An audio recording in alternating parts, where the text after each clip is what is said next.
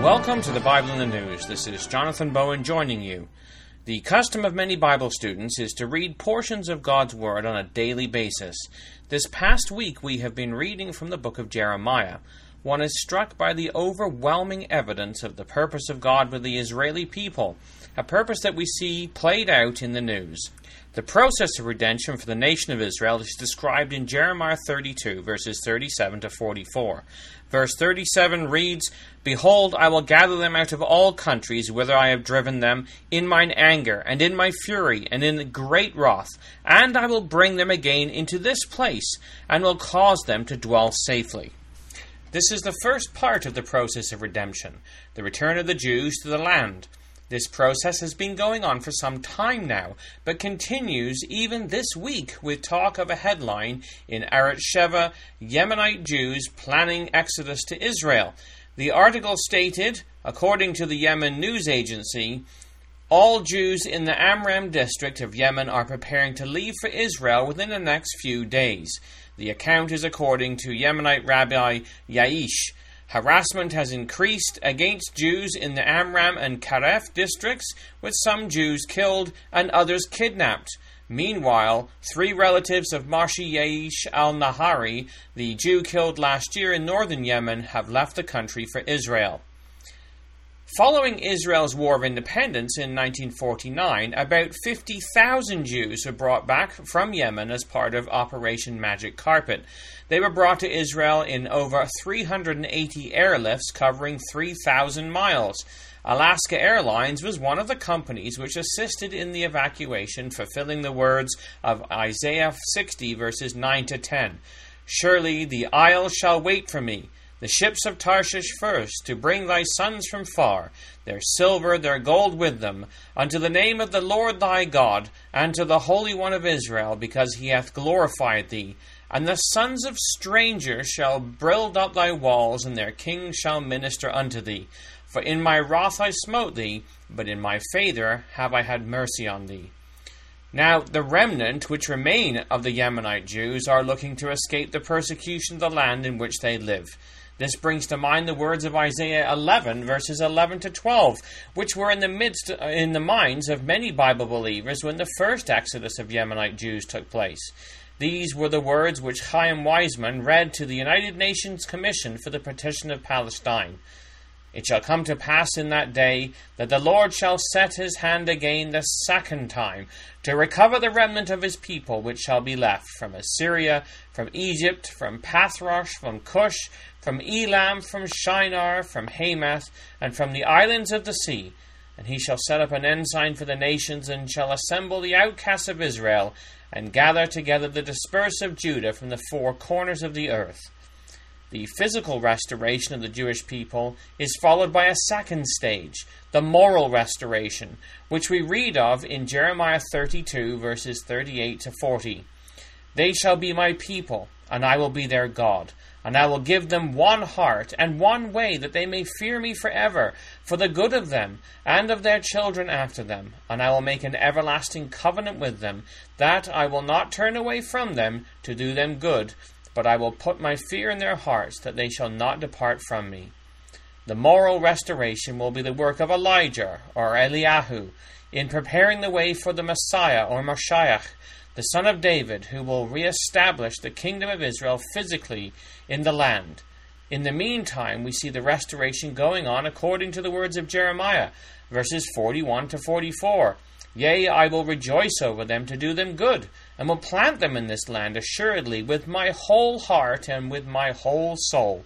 For thus saith the Lord, like as I brought thee all this great evil upon this people, so will I bring them all the good which I have promised them. And fields shall be brought in this land, whereof ye say it is desolate, without man or beast. It is given into the hand of the Chaldeans. Men shall buy fields for money, and subscribe evidences, and seal them, and take witnesses in the land of Benjamin, and in the places about Jerusalem, and the cities of Judah, and the cities of the mountains, and the cities of the valley, and the cities of the south, for I will cause their captivity to return, saith the Lord. And so it is. Fields are being bought for money, Evidences have been subscribed around Jerusalem, in the cities of Judah, in the cities of the mountains, the valleys of the south. And we hope to investigate this a little more in a few weeks. The news we hear today is not merely about the political hopes and fortunes of Israel, but the work of God he said he would do with his whole heart and with his whole soul. If our whole heart and whole soul is not towards the work God is doing with his people Israel, then we are working against the whole heart of God himself and are not fit to call ourselves believers. There are many who think that the return of the Jews to the land is merely the work of man's ingenuity and not the work of Almighty God.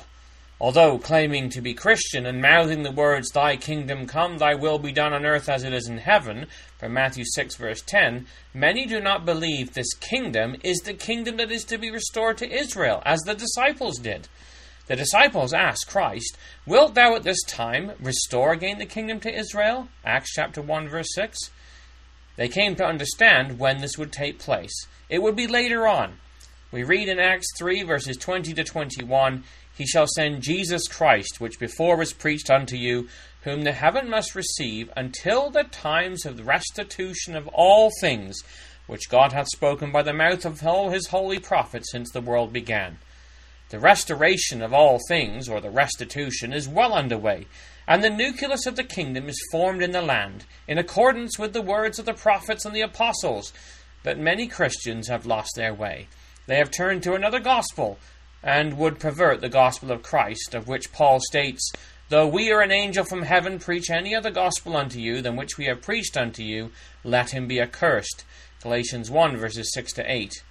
The kingdom will be a powerful political entity, entirely replacing the corrupt kingdom of men, as prophesied by Daniel in chapter 2, verse 44, where we read, And in the days of these kings shall the God of heaven set up a kingdom which shall never be destroyed.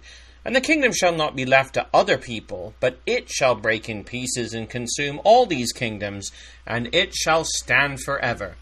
That is the reason why, when the Christadelphians were formed into a community, it was wholly dedicated to the hope of Israel. It was Robert Roberts who wrote in Christendom Astray, Lecture 8, page 209, On no subject will Christendom be found to have gone more astray than on the subject of the kingdom of God, a subject which, without exaggeration, may be said to constitute the very backbone of the divine purpose with the earth and its inhabitants. Many Christians believe they have replaced the Jews in God's purpose, that they are the Israel of God, and completely misunderstand the gospel message of adoption into the Jewish hope. Even on the verge of the coming of Messiah, when the kingdom of God will become a reality and all nations will be blessed in Abraham, Christians and Jews alike are losing their faith in what is going on. Former President Jimmy Carter, a professed Christian, obviously following another gospel than the apostles espoused, wrote, Although some extremists disagree, most Israelis have learned that they cannot reconstruct the kingdom of David, which includes all of the West Bank, the Golan Heights, and the parts of Lebanon and Jordan. In his book Palestine Peace, Not Apartheid, page 16. Not that we're advocating his book. Obviously, he does not believe in the coming kingdom of God on earth, centered out in Jerusalem, as is captured by the Lord's Prayer and found in the writings of the apostles and prophets. Carter's solution is one of compromise in giving away the biblical heartland to the Palestinians, many of whom are terrorists. Even if we were to set aside biblical wisdom and just look at the history of the past five years. One has to wonder how giving more land to the Palestinians in exchange for peace makes any sense. When Israel gave up Gush Katif and the surrounding areas for peace, they received rocket fire in exchange. This transaction is not one that is worth repeating. Many are hoping, hoping that by bargaining away the land to the Palestinian terrorists, they will get peace now. This is nothing but appeasement, of which Churchill said, An appeaser is one who feeds a crocodile, hoping it will eat him last. Israel has already amputated one leg in hope of saving the body. This didn't work. The suggestion now is to cut out the heart, Jerusalem, and throw it to the ravening wolves. Franklin Roosevelt also commented on this notion of appeasement, stating that no man can tame a tiger into a kitten by stroking it. There can be no appeasement with ruthlessness. there can be no reasoning with an incendiary bomb. Speaking of the Germans in the Second World War. All these years later, there can be no reasoning with the rocket. This isn't just appeasement, but the selling of the birthright. This is how Jacob's brother lost his birthright. Esau sold it for temporary relief, despising its worth. After 2,000 years, Israel cannot adopt an Esau attitude and sell off its birthright for a mess of peace now pottage. One of the greatest antagonists of the heart of God in the Middle East is an organization entitled Peace Now. On its website, it states the following Peace Now is a movement of Israeli citizens who view peace, compromise, and reconciliation with the Palestinian people and the Arab states as the only guarantee for the future, the security, and the character of the State of Israel. This organization dedicates itself in protesting the word, work of God when he stated, I will plant them in this land assuredly with my whole heart and with my whole soul, in the places about Jerusalem, in the cities of Judah, in the cities of the mountains, in the cities of the valley, and in the cities of the south. Just this week, Peace Now is in the news petitioning Ehud Barak to halt the natural growth of the Israeli communities in the settlements. The reality is, organizations like Peace Now, who would lift up their voice against Almighty God in the name of humanism, break the Shema of Deuteronomy 6, verses 4 to 6, where we read, Hear, O Israel, the Lord our God is one Lord. And thou shalt love the Lord thy God with all thy heart, with all thy soul, with all thy might. And these words which I command thee this day shall be in thine heart. This is the prayer of many Jews across the earth throughout centuries. And yet today, in spite of the evidence of the hand of God in bringing Israel back to their land, some have cho- chosen humanism as their God. This is no different for Christians who forget the heart of God in this matter also those who are more concerned with not causing offense to the multicultural world we live in, hiding their un- lamps under a humanistic bushel for fear of offending the surrounding pagans. Let us not forget that multicultural world is made up of millions of idol worshippers who travel for miles to worship at shrines devoted to statues or lumps of wood and stone. The words of Psalm 115 verses 8 4 to 8 are poignant. Their idols are silver and gold, the work of men's hands. They have mouths, but they speak not. Eyes have they, but they see not. They have ears, but they hear not. Noses have they, but they smell not. They have hands, but they handle not. Feet have they, and they walk not. Neither speak they through their throat. They that make them are alike unto them, and so is every one that trusteth in them. Some are not even carved into idols, but are venerated as lumps of stone which have supposedly fallen from heaven.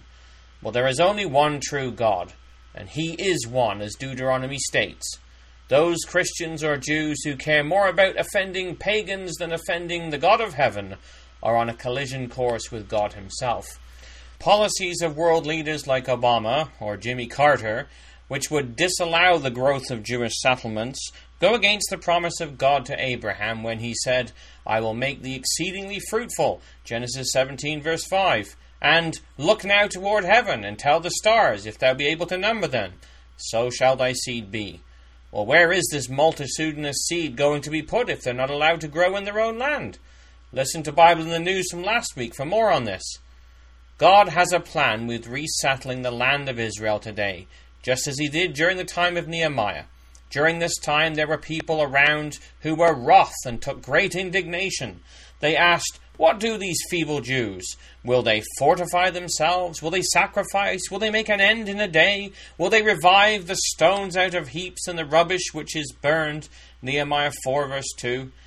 That is the attitude of many in and around the land today, like Jimmy Carter. Yet God has spoken. However, we read of the response of the Palestinians of Nehemiah's time.